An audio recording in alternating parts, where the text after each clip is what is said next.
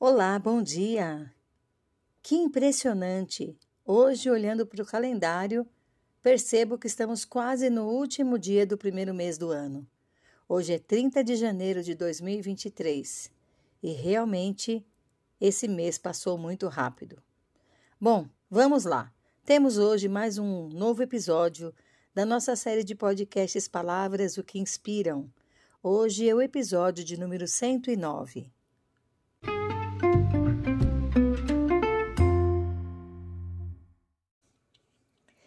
Episódio 109 A palavra é dúvida. Dúvida vem do latim dubitare, não ter certeza ou hesitar.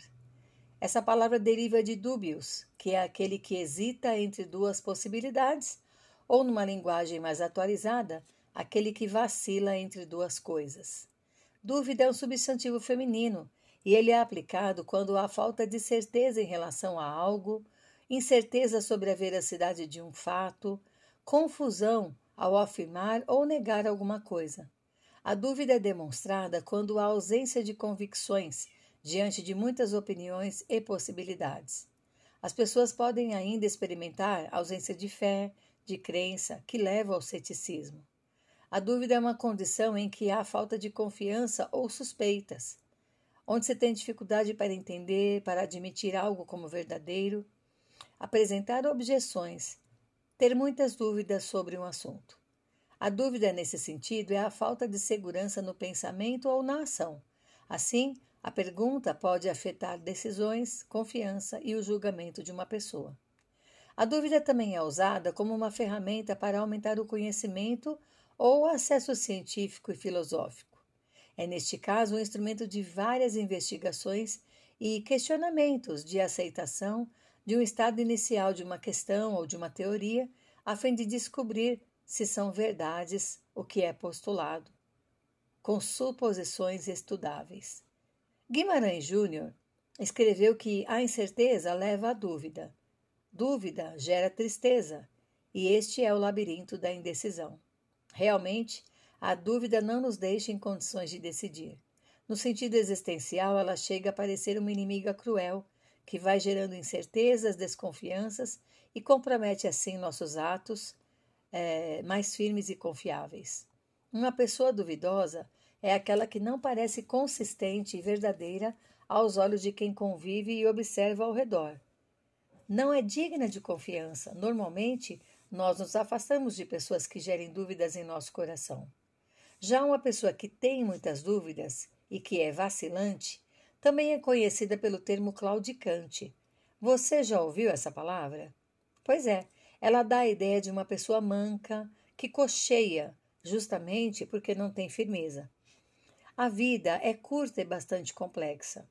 Ela se torna mais complexa ainda quando passamos insistentemente a questionar verdades, maneiras, formas de viver e resolver situações, buscando sabedoria nas coisas e nas pessoas ao nosso redor. É estranho confiarmos na sabedoria de pessoas que erram tanto quanto nós e, por isso, não são 100% seguras também. Quantas vezes as pessoas abraçam uma ideia simplesmente porque as pessoas ao redor estão seguindo uma tendência? Percebemos principalmente na Bíblia que todas as vezes que as pessoas abriram mão de simplesmente continuar crendo nas verdades que experimentavam no cuidado de Deus, para colocar essa segurança em xeque, sobreveio o quê? Sobreveio dor, sofrimento e perigo. A serpente plantou a dúvida no coração de Eva, e nem preciso dizer o que aconteceu. Pedro, em dado momento, mostrou bravura, vendo Jesus vindo andando na direção do barco onde estavam, andando sobre as águas. Ele obedeceu Jesus e pôs-se a caminhar também sobre as águas em direção ao Mestre. Confiou. Pois é, mas num piscar de olhos, Deixou de olhar para o alvo, para o que lhe dava segurança, e se distraiu. Começou a duvidar, ter medo, e isso o levou a afundar. Ainda bem que ele estava na mira daquele que, mesmo diante daquela dúvida, não deixou de ser a segurança e estendeu sua mão, trazendo para cima novamente. Tiago, capítulo 1, versículo 6, traz uma mensagem muito consistente e importante no tocante ao que podemos perder por causa do ato de duvidar. Ele diz para os que desejam ter sabedoria. Peça-a, porém, com fé, não duvidando, porque o que duvida é semelhante à onda do mar, que é levada pelo vento e lançada de uma parte para outra. Viram? A dúvida nos leva para um lugar de naufrágio. Deus não nos faz nadar para morrer na praia. Ao contrário, ele, e sem querer parecer muito autoconfiante, Cristo é um vencedor e nele nós somos amparados para vencer. Temos que tomar cuidado para não olharmos demais para o que nos cerca e acabar perdendo o foco.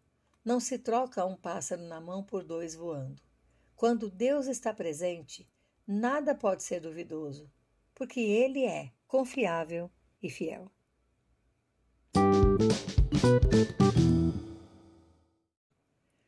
Muito obrigada pela sua companhia.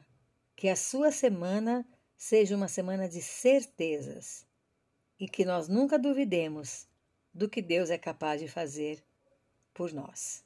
Um grande abraço, Paula Bianchi Homer.